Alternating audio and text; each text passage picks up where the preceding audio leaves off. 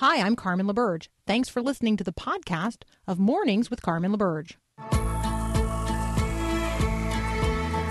encouraging you to live as an ambassador of God's kingdom in the world. This is Mornings with Carmen LaBerge on Faith Radio.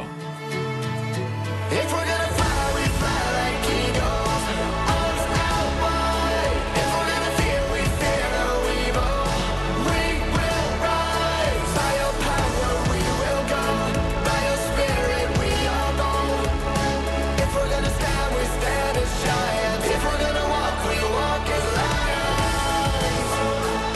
Good morning, everyone. This is Mornings with Carmen LaBerge, and of course, by the sound of my voice, as I said yesterday, and now again this morning, I am not Carmen LaBerge. You definitely are I not. am definitely not Carmen LaBerge. I love Carmen LaBerge. I am not uh, Carmen Paul Perot, but I am Yeah. uh, Dr. Peter Kapsner. She has much nicer hair too. she does. Well, she has more of it, and so by default uh, on that. But delightful uh, to be here again this morning with all of you listening, and uh, just getting up, starting our day this way. I think often as I'm driving in about just the uh, privilege is an overused word in our Christian communities, perhaps, but it really is a privilege to get up this morning like this as the sun is rising and thinking about all the brothers and sisters of our faith that are getting up as well and, and following Jesus yet again today. And uh, Paul, we were you and I were texting a little bit yesterday, just thinking about the show today.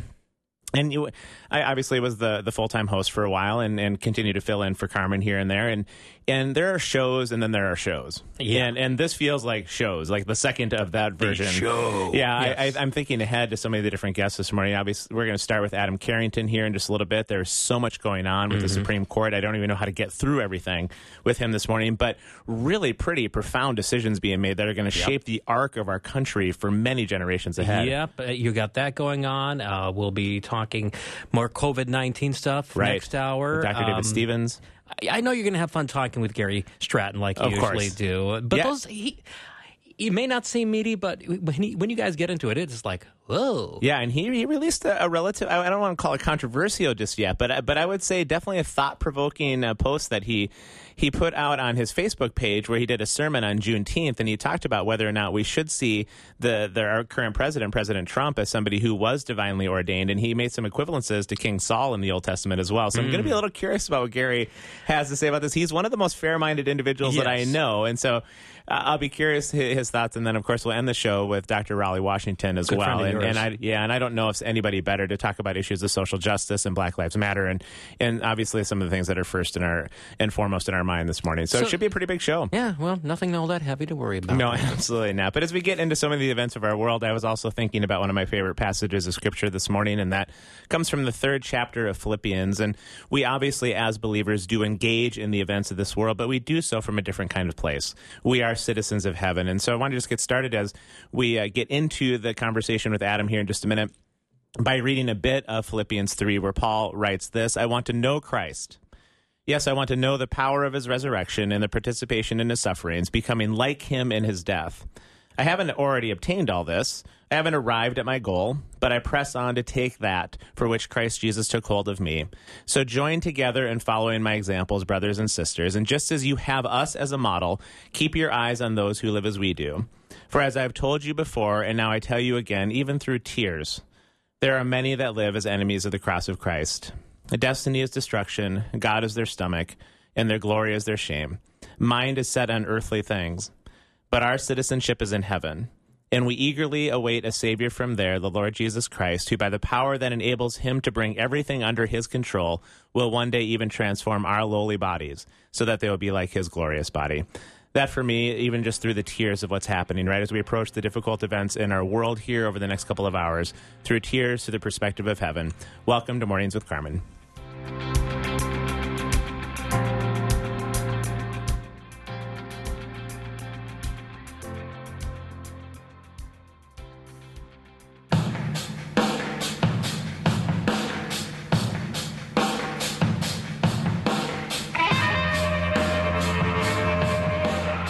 About nine minutes past the top of the hour here on Mornings with Carmen LaBerge. Uh, I am Peter Kapsner filling in for this morning, and that music means that Adam Carrington, professor of political science from Hillsdale College, is joining us. I always look forward to those conversations. Good morning, Adam. Good morning. Good to talk with you again, Peter. Yeah, it's been uh, it was fun to even chat a little bit off air. We were we were talking about there just seems very little to talk about here, Adam. I don't know how we're going to fill this time at this point. Exactly. Yeah, I mentioned I might just have to filibuster, and I said talk about baseball or maybe my favorite fish fishing reel because yes, as you said, nothing on the Supreme Court. It was quite a week last week, that's for sure, even the last couple of weeks. And of course, we saw uh, quite a bit of conversation about the DACA ruling, as well as some of the conversations around LGBTQ rights. And uh, just where, where do you want to start with this, Adam?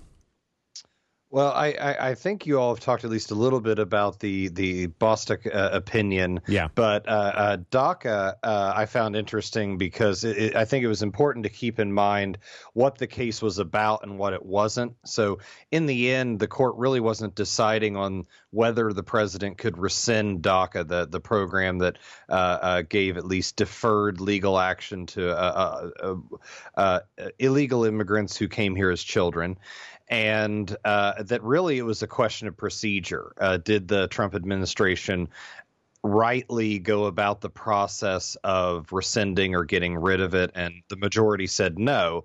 Uh, I, I, would tend to think that they were. I, I think they were a little too strict or harsh on the Trump administration in trying to do so. Uh, but at the same time, I think one thing that a lot of people probably don't know about is the Trump administration has lost a couple uh, uh, decisions like this.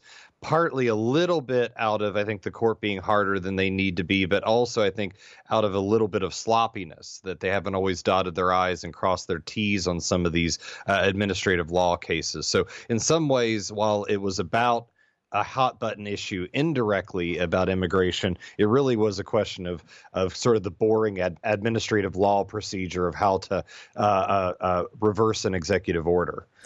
Well, and with President Trump, again, whether you support our president, whether you don't support our president, this doesn't really have much to do with that in terms of the procedure that you're referencing here. And I think there's a lot of hand wringing going on that some of the appointees that he, he brought to the Supreme Court suddenly are ruling against him in some ways. And uh, Adam, is your take on some of that, though, that this does speak to the impartiality of the court and that you better bring your A game at this point with everything dotted and crossed if you're actually going to want a ruling in your favor? It, it, it uh, on the positive side, it definitely does means that um, judges remain an independent branch of government, and that uh, with the lifetime appointment, as uh, if anyone wants to read Federalist 78, Hamilton said, we want independent judges so they can impartially administer the laws. They're not being pushed and pressured uh, by outside forces as much, at least. Uh, uh, on, the other hand, I, I think there is reason to also um, uh, debate the decisions themselves and say, okay, uh, the judiciary is independent. Um, these uh, judges were put on on on on uh, on the court, especially Kavanaugh and and uh, uh um, uh, pardon me, and Gorsuch for the fact that they had a certain approach to the Constitution, uh, uh, to, that they were going to read it in as kind of originalists and textualists, is the terms that are often put about. And so I think it's also legitimate to say, are they doing that correctly? And I think especially uh, the the, uh, the the the Title VII case uh, from last week. You know, there's their great debate on whether Gorsuch uh, adequately applied that. I think you can do both at the same time. So, what is the school of thought? Again, remind our listeners, listeners when you talk about originalism or textualism as a means of interpreting the law, what are we talking about here, and how is that different than maybe how some would see the more liberal wing of the Supreme Court? Yeah, that's a great question. Um, the, the the the idea is goes back to what do courts do that's different from lawmakers or law enforcers. And the idea is lawmakers make the law, law enforcers enforce it. Uh, the judiciary is not supposed to enforce it. They're not supposed to make law. Uh, they're merely supposed to take the laws that exist and apply them to cases. And that's what textualism and originalism at least claims to do. Uh, textualism says we're going to look at the words of the statute themselves and we're going to try to find what was their ordinary or plain meaning and that's what we're going to try to apply to cases before us and originalism is a way of saying we're not just going to look for what the words mean now what did the text of the statute mean, at least publicly, when it was enacted, whether it was enacted last year, whether it was enacted in 1788. Uh, and and um, what's different is uh, some of the other approaches have uh, either looked at the Constitution or statutes as evolving. If you ever hear of a, a living Constitution, meaning their meaning sort of changes as societal understandings change. Uh, there's others uh, that that look more to, well, I understand these to be just or good purposes, so I'm going to tend to interpret the laws in light of those just and good purposes. Um, there's a variety of others out there, but a lot of it is between uh, can you separate your own desire, will, idea of justice, and apply what uh, the other branches have have done and said, or do you believe you need to inject more of your own beliefs about justice into the process? I think that's one of the more fundamental differences between these theories. Well, I'd be curious what you think about the merits of that approach, Adam, because I know if we take it out of the realm of jurisprudence and put it into the realm of Scripture, that there is that same divided camp within the Scriptures. Some people uh, in both the Jewish faith and in the Christian faith would suggest you need to stay with the original meaning of the Scriptures. I would be one who would advocate for that, but uh, more recently, and by recently I mean the last hundred years or so, there definitely is a school of thought that would say we need to reinterpret the scriptures in light of today's events. And so I would I would be an originalist when it comes to the scriptures, but I don't necessarily have to be an originalist when it comes to the Constitution. Or how do we think about these things? Yeah, I, I, I would definitely not want to equate the author of the scripture with the author of the Constitution, right? Right. Uh, that, that that that the author of scripture is God himself. He's an infallible, and what he has given is inerrant. Uh, and there and and is and is sovereign. I mean, and therefore uh, is right and, and and should be followed to the letter as it is given, and and and no room for divergence. Um, I, I think there is an argument for originalism and text, originalism and textualism without divinizing the founders or its rat or the Constitution's ratifiers, and but it's a lesser argument, and and that's the argument that even though they're fallible, um, a a good thing that we have in this country is the rule of law, and even Scripture itself you know, would have the king in, in ancient Israel write out the law and follow it. But I would say even when the law's author is human, one, it tries to approximate divine law, the law of God, if it's being done rightly, the natural law. But second, um, the rule of law says that we can know ahead of time what rules we need to follow. Uh, it says ahead of time that laws can be applied equally, regardless of who you are. It's a matter of what you did, whether you violated the law or not. And that um, if we replace uh, a, a, te- a legal text having a fixed meaning, and that we only change that meaning if we ourselves, through the legal process, uh, amend it, either constitutional amendments or statutory changes, uh, then we're left with the rule of man and the rule of man can be capricious. Uh, human beings, unlike God, are are sinful, and so I think in some ways the fact that humans are the author, in some ways, supports originalism and textualism more because we want to be able to hold ourselves and others accountable. How do you do that with a fixed text to look at? Uh, that's great stuff, as always, from Adam Carrington from Hillsdale College, talking about Supreme Court and some of the implications we see moving into the future. Adam, when we come back after a short break, let's uh, look forward a little bit into the election cycle that obviously we're in and coming up towards, and we wonder about what President Trump might be seeing for future Supreme Court justices and how that may impact our future as well. So, more to come here on Mornings with Carmen. I'm Peter Kapsner, filling in for the day.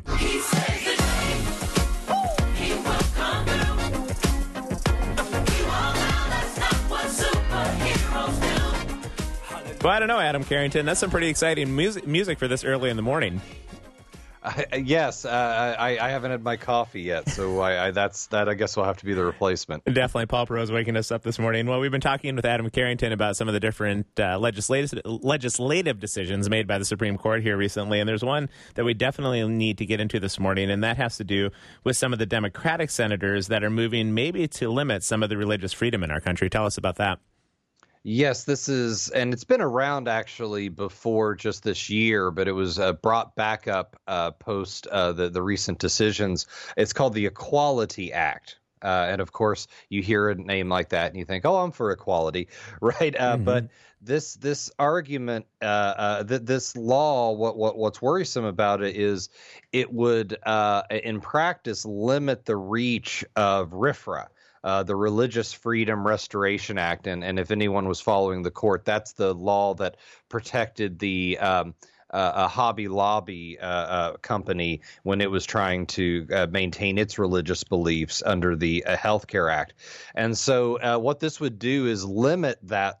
Protection for religious liberty in a number of situations, especially employment uh, situations, and uh, in some ways, uh, uh, very much limit the the religious uh, freedom protections that people are are are now leaning increasingly heavily on in, in, in the public sphere. So where do we see then this moving forward at this point? I mean, if, if there is a decision that that continues to limit religious freedom, that can impact a lot of different organizations, including even churches. Yeah, I, I don't really see it getting through to be law right now. I think it was more posturing because of the makeup of the of of, of the uh, uh, of the uh, House, Senate, and and and presidency. Uh, that could change if if the elections change in the fall.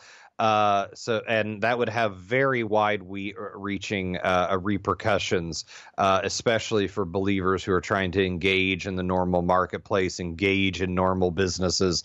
Uh, it could really rework uh, the degree to which they're able to live out their faith in public. I will say one countervailing thing: uh, the Supreme Court is taking up a case in the fall.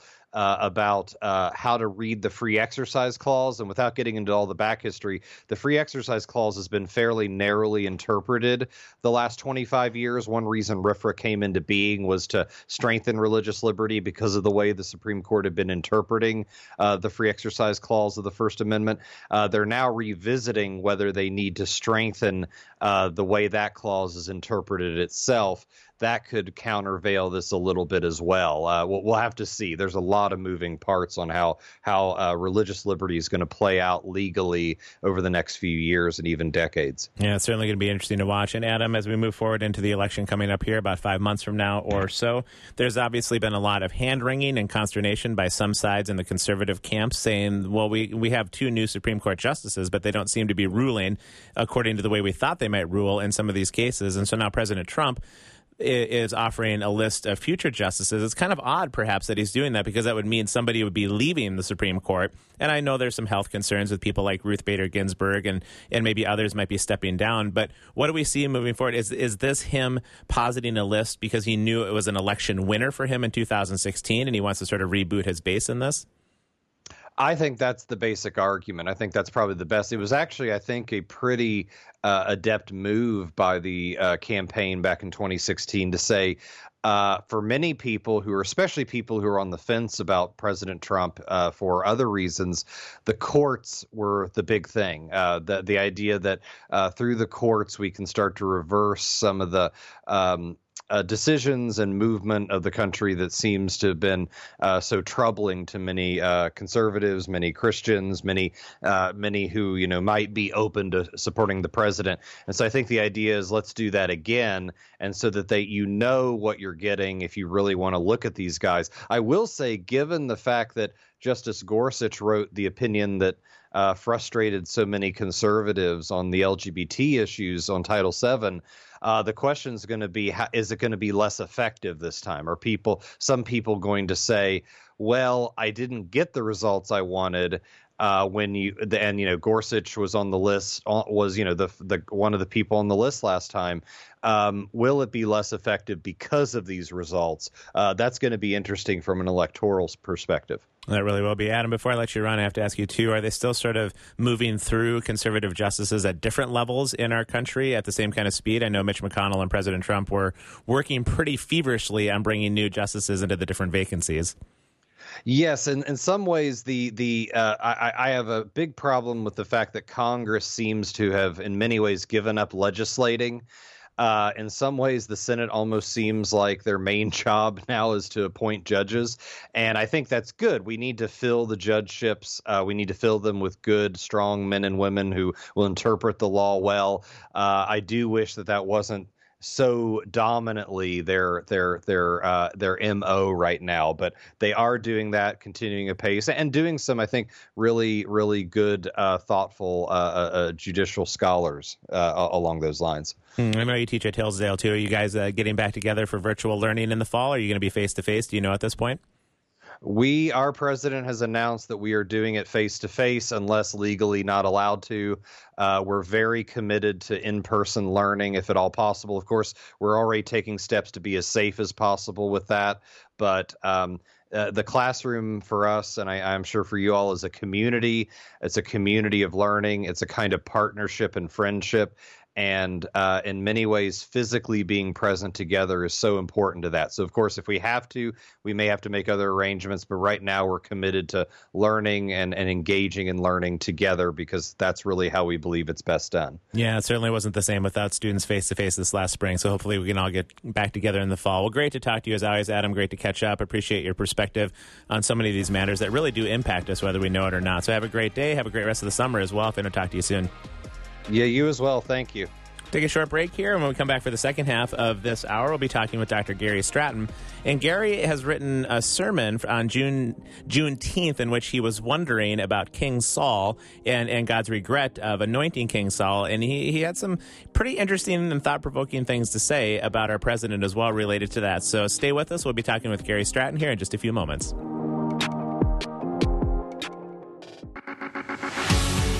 Well, if you were sitting in studio with me and Paul Pro this morning, you'd see that my desk over here is filled with all kinds of news that Paul puts on here. And uh, we cover a lot of pretty heavy topics here in the morning show, so it's always fun to find something a little lighter in the news here, Paul. And one of the stories, it says uh, that it's one thing to find a few bees in a yard, right? Right. But imagine finding 160,000 of them in your living room. A couple in England got quite the surprise when they brought, bought their dream home as is.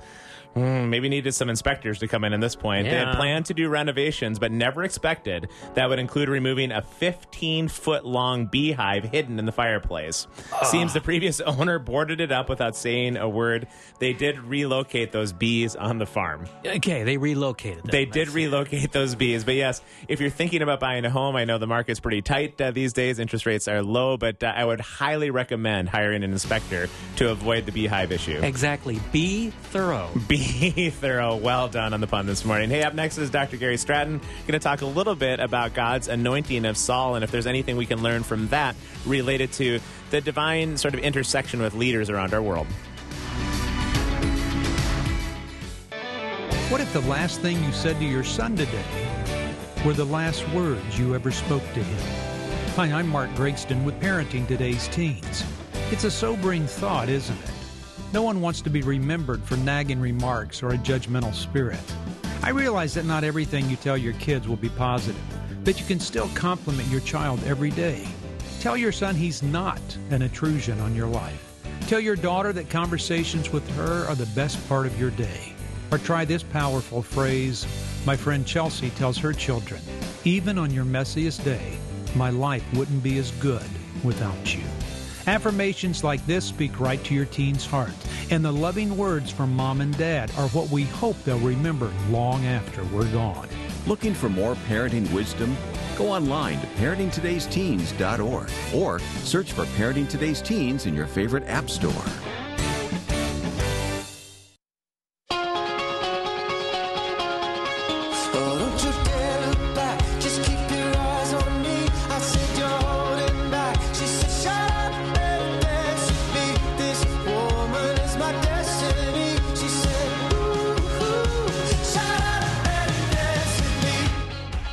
Music makes me smile. We love the song here at Faith Radio Studios, Paul and I do. And of course, that means that our good friend, Dr. Gary Stratton, is going to be joining us as well. Good morning, Gary.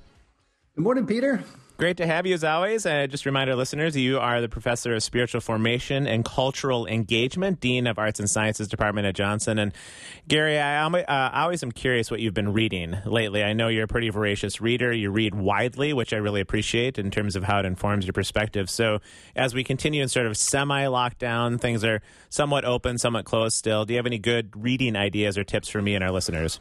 Oh boy, great question. Well, I, I my my three most favorite recent books. Uh, they're very. I'm always reading different types of books. I, I don't know why. So I stumbled upon uh, Nahum Ward Lev's book, The Liberating Path of the Hebrew Prophets, then and now. He's a, a rabbi. Um, just, I, it was so sobering for me to sit down and I, was learning things about the Old Testament. I was learning things about the prophets that I had never even like been exposed to. My wife's an Old Testament professor, and some of the things were blowing her mind away. Just this rich tradition of the Midrash and seeing things that in the text that we've just never seen before. So it, that was fantastic. And what was the name of that again?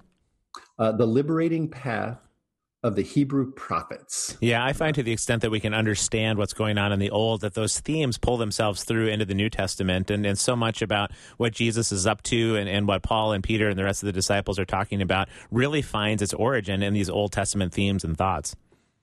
No, it really does. And I, I, mean, I just like there, he, you know, he takes these insights from the prophets and then goes back and like does a rewash through the Pentateuch and through the Kings like from that perspective. And like i'm seeing things on the in the abraham story everything i've just never seen before uh, because of this this perspective he has of what god's really up to which is about uh, developing covenant love i mean that sounds so stupid to not I like i could have said that before but just seeing how it just that's always, always, always what God is trying it has at stake. So yeah, it's an awesome book. Yeah, and it certainly helps then when you start seeing that things in the New Testament that God is love, or the great love of God, or the depth of the love of God. When you can tie it into those covenant love themes of the Old Testament, you do see this beautiful narrative arc all the way through the text. And speaking of the Old Testament, Gary, I, I find you over our 18 years of friendship to be one of the most fair minded individuals that I know. It kind of drives me nuts, actually, because then I feel like I need to at least listen and pay attention and, and, and, consider what you have to say, even if I might disagree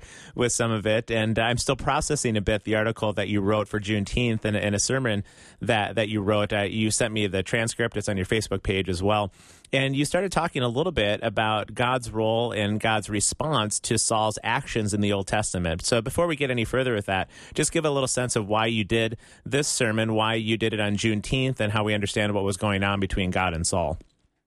Oh, great question. Well, you know, it, it grew out of reading this book the same time I was reading Andy Crouch's book, Playing God. Uh, and suddenly on the same morning, they both completely independently had the same insight uh, I don't think they'd ever read one another. Uh, that there's this tremendous relationship between injustice and idolatry, that they're just two sides of the same coin. Uh, and I had just, I'd never seen it before that uh, injustice is the result of humans playing God. That's Andy Crouch's term by dominating others for personal benefit or the benefit of family and friends and idolatry then goes one step further by promoting self interest by trying to bend the will of a God. Mm. Uh, and when I had that insight, and that's the insight that Ward Lev is kind of walking through, trying to see things. Suddenly, I just you know saw these insights into what was going on uh, in the Saul story. I'd just never seen before. You know, why it seemed like what David did was a whole lot worse than what Saul did. I mean, let's just be honest: murder, right. conspiracy. Right. You know, uh, and yet, what David doesn't lose his place. God doesn't regret making him king because of that. I mean, he rebukes him and different things, but but Saul loses it over what he did.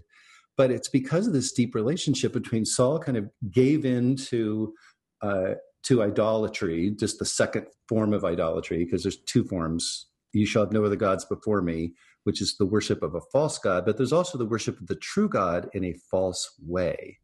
You shall not take the Lord's name in vain. Mm and that that's what was really going on with Saul, that uh, he performed a religious act, a ceremonial sacrifice, not to worship God, but to prop up his failing leadership. And that is what the prophets just keep going after Israel about. These people honor me at their lips, but their hearts are far from me. And it's this broken covenant relationship with God that God cares about so much because it's not just affects how we have a relationship with him, but how we relationship with one another, that our interest ends up becoming the God. So uh, it just obviously we're in the middle of the time in our country where uh, we're really reevaluating uh, a long and failed and difficult history going back 400 years of bringing the first slaves to the United States. I mean, are are we going to set these things right? Uh, and seeing that Saul was unable to, not just because of his idolatry, but he was so committed to injustice. He was the one uh, killing off the Gibeonites, and God held Israel responsible Mm. for that, even after Saul was long gone. And so, how human leaders are responsible for the actions of previous leaders, even if they had nothing to do with them, was just it that just led to a Juneteenth sermon. Yeah, and before getting into some of the impact potentially for us here that we can think about these things in light of events today, I'd be curious what your thoughts are. What, what did injustice look like in the Old Testament? And and when, as you rightfully have said, the prophets always had two concerns. They had concerns about the idolatry of Israel, and they had concerns about the lack of justice within Israel itself. And and that always seems to be what they're taking them to task about. It's why Saul lost the favor of God as well. But what what did injustice look like in that context? Well, for the most part, it was, I mean, Isaiah says it's making unjust laws, it's issuing oppressive decrees, it's depriving the poor of their rights, it's withholding justice from the oppressed. Uh, that's anytime you use the power you have uh, to do something that negatively impacts somebody else, whether it's intentional or not. Uh, and there's all these things in the law that were designed to protect them, uh, leaving fields fallow every seventh year so the poor could use them, not gleaning, not harvesting to the edge of your field so the poor could glean from the edge. I mean, just all these things that God has put in. And Israel just kept, it was just greed, greed, greed, greed, greed, greed. Uh, and that's what, you know, Paul ends up saying in Ephesians 5 that it's greed that is idolatry in the end. Uh, and seeing that uh, that connection And is it fair to say, Gary, that that was part of what was diminishing Israel's light in the world then, is the way they were treating one another as a community and the lack of justice and the greed that was present and people sort of looking out for themselves and not moving with an other centered heart of compassion? All of those things is where God's concern maybe lie, is that they were then no longer shining his light in the world because they were meant to live a different way of life. Right. And it's one of the things, it's such a subtle thing to get shifted. I mean, that's what happened in Israel. They, they stopped being interested in being a prophetic people. They stopped being interested in being like to the, they just wanted to be like other people, stop being, having spiritual leadership, stop having, start having political leadership. We, we want a king. And so, I mean, God gave them one and God worked some good things through it that get Jesus, uh, his life, uh, became right and just because we'd asked for a king. But the problem is that politics is always, just by nature, a self centered process. We vote for candidates we believe best serve our self interest. That's, hmm. I mean, that's kind of the nature of what it means to vote. But the faith of Jesus, the faith of the prophets, is an other centered endeavor. So we act to serve the best interest of others so that there's the Christians are not sometimes voting and doing and speaking things that are against their best interests, then they are not voting or acting politically as Christians. They've just given into the political system. I think that's what I was uh, was calling for so much that we need to we need to be able to willing to speak up now, no matter which side of this political divide on whether Mm. we're a part of the catechism of CNN or the catechism of Fox, um, that we uh, are willing to speak up when we see injustice on both sides of the political divide to speak up against it and not say, well, we can't say anything bad about our candidate or that might hurt their election. No, then we've just given in to the political system, which is exactly what happened. Oh, that's great. So- Yeah, that's great stuff, Gary. I want to get into that a little bit more deeply after a short break here. Ask you about so how do we then process the political leadership of the last few years, the political leadership into the future, and how do we understand some of these things? So, thanks for the great insight into anchoring us in God's kingdom as we get into that conversation. We'll have more up next with Gary Stratton.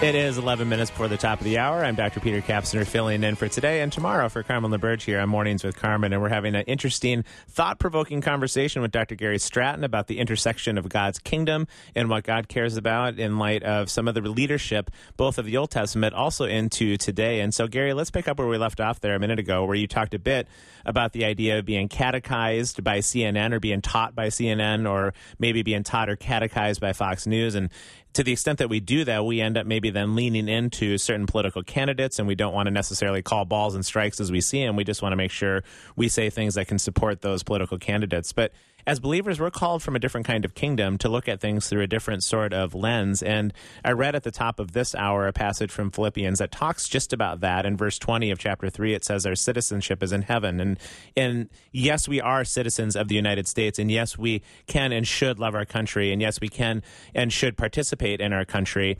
At, at many different levels, but it's always with the perspective that we are citizens of heaven and from a different place. So when we look at our political leadership, we have to call those balls and strikes from that perspective, not from the perspective of a party affiliation. No, I mean it's that's we can't we have to be political. I'm not arguing about that. And politics almost always involves some side of compromise. But if we sacrifice our integrity, our what we're called to be prophetically in the world, because our politics becomes more important, but we are on, on a really dark path towards judgment. I mean, that's exactly what God was so upset about Israel with. And in light of that, then, if we look at the leadership of the day, and again, I think with any political leader and any president, if you again you're fair minded about it, you can see that there are some positive and uh, positives in that leadership, and there's some things that maybe, huh, I'm not sure about that. And as we live in this time where we have so many questions about justice and injustice, how do you see the current situation, Gary? Well, it's interesting. I've really been shaped um, this summer by another, probably most influential book I've written is "How Dare the Sun Rise." It's a, a memoir by Sandra Uwiringiyimana, uh, whose uh, family was in one of the uh, in a refugee camp when they were attra- attacked by you know the other side in a in a war, in a guerrilla war, and they uh, killed her baby sister. Mm. in the process, 166 people died, um, and here they were. Uh, they had just been um, worshiping the night before. Matter of fact, their her dad and her brother were at a worship service at the time, and the people that were going through the camp, uh, killing and burning people, were singing Christian hymns as they went, mm. because they they had so their Christianity had become so tribalized. They had no trouble with doing something that Jesus would have found an abomination, but doing it Christianly. yeah. Um, and so you know her book is just such a, it's a powerful book. I really recommend it. Just how dare the sunrise. Um, but I mean, it's all dedicated to her sister who died, and she said, "I won't, I won't give in to hate." It was tribalism, you know, that it's tearing Africa apart. Um, and I just see in her points, I see this happening in America. We're becoming so more and more tribal, where even Christians are w- literally willing to almost really kill one another over uh, political differences uh, and singing uh, singing about their God as they write the most horrible and do the most horrible things to one another. And so it was really a sobering combination to have those three books going through my my life at the same time. Yeah, I'm on a text thread with a, a, pastor and some people that I know as well that just going back and forth, and and even some of the vitriol that can come forth on the text thread from a political standpoint. I mean, how do how do we stand aside from this, Gary, and and be the prophetic witness that you talked about in our first segment a bit to to again call a spade a spade, and regardless of your political persuasion, how, what would be some steps, even from a formation standpoint, that say, hang on, maybe I need to extricate myself a bit from what I have such allegiance to in a political party and begin to stand back and look at it through a different standpoint? Well, sometimes it's just helpful to sit back and just look at how you're wired personally. This is just the way human beings are wired that they they form tribes and they create us in and out groups and us them groups. And when you look at something that's kind of silly, it helps you realize how the same thinking is going in more serious places like Viking fans versus Packer fans, you know, that you know it's like a moral thing you know? We lived in boston uh, and i mean we really hated the new york yankees and you know there we a testimony came out one New York Yankee player was a Christian, and my wife turned to me and said, "How can someone be a Christian and a Yankee?" and, she, and she sort of meant it seriously, but she was making fun of herself as well. That we just turn these things and these inflated things, and we're unwilling to compromise. We lived in New England when the Patriots were winning all the Super Bowls, and no one was willing to just say Bill Belichick's cheating. Like no one in New England was willing to see, say it. The rest of the country would, uh, and it's the, just when it's one of us, it's one of ours. We just don't want to, you know, we just we just our logic goes out the window and so to not being able to look at how you know injustice is being handled in america and saying this isn't right you know it's no i can't say that it might hurt my candidate is we we are in a bad place if we do that so it's learning to to listen to the other to respect their opinion to speak civilly to be i love bethel's uh, have an irenic spirit that we are willing to uh, not our first response is not "you're wrong," but wait a minute, that's different than I think. Could you explain that to me more fully? Hmm. Uh, we hardly ever do that. Certainly not in text or on social media. Yeah, that's true. We got a couple minutes left here, Gary. I'd just ask you: Is it fair to say, as we look forward to the elections and coming up, that regardless of whether uh, Trump wins another four years or Biden replaces him, that the Christian witness and the and the Christian focus and mission doesn't change? Maybe the shape of that changes and the method of that changes, but really, at the end of the day, not, nothing changes about what we're called to do. No, matter of fact, it, it's. I mean, there's kind of always the good and the bad of everything. The church was like almost completely disengaged from politics for so long, um, but now we've become so engaged that it, we like, we've conflated uh, spirituality and politics together in a way that is not healthy. Is not going to go in a good place. Uh, and it's going to it, it every country that's ever done this has ended up in some really horrible places so we just need to take a step back let's let's be the church. Let's speak prophetically when where there's injustice. Let's step in and do something not just speak about it. Um, and that's where our primary work is going to be and we need to work against systemic injustice as well as the helping the victims of oppression we need on both sides of those things to happen Hmm, Gary, we've got 30 seconds left. I know you worked in Hollywood for quite some time. I'm always looking for things to watch that would have some sort of value, uh, maybe streaming through Netflix, Amazon Prime, something like that. You have any last second suggestions for me as we're sort of in this semi quarantine? Yeah, you know, I would just I would just say challenge yourself with some movies that you wouldn't necessarily automatically watch right watch right now. So, uh, The Hate You Give, uh, Selma, BlacKkKlansman, Just Mercy, Fruitvale Station, uh, Thirteenth, the document. I mean, the- these are all things like they're not the things you normally sit down just to have Yeah. an entertaining evening, but they're things that make you see things from a different perspective. And story can do that in a way that an argument never can. Oh, I love it. Well, thanks as always for your wisdom and again, fair mindedness and perspective, Gary. It's always a pleasure to chat with you. Thanks so much, Peter. We'll take a short break here and wrap up hour one and preview what's coming up for hour two here on Mornings with Carmen.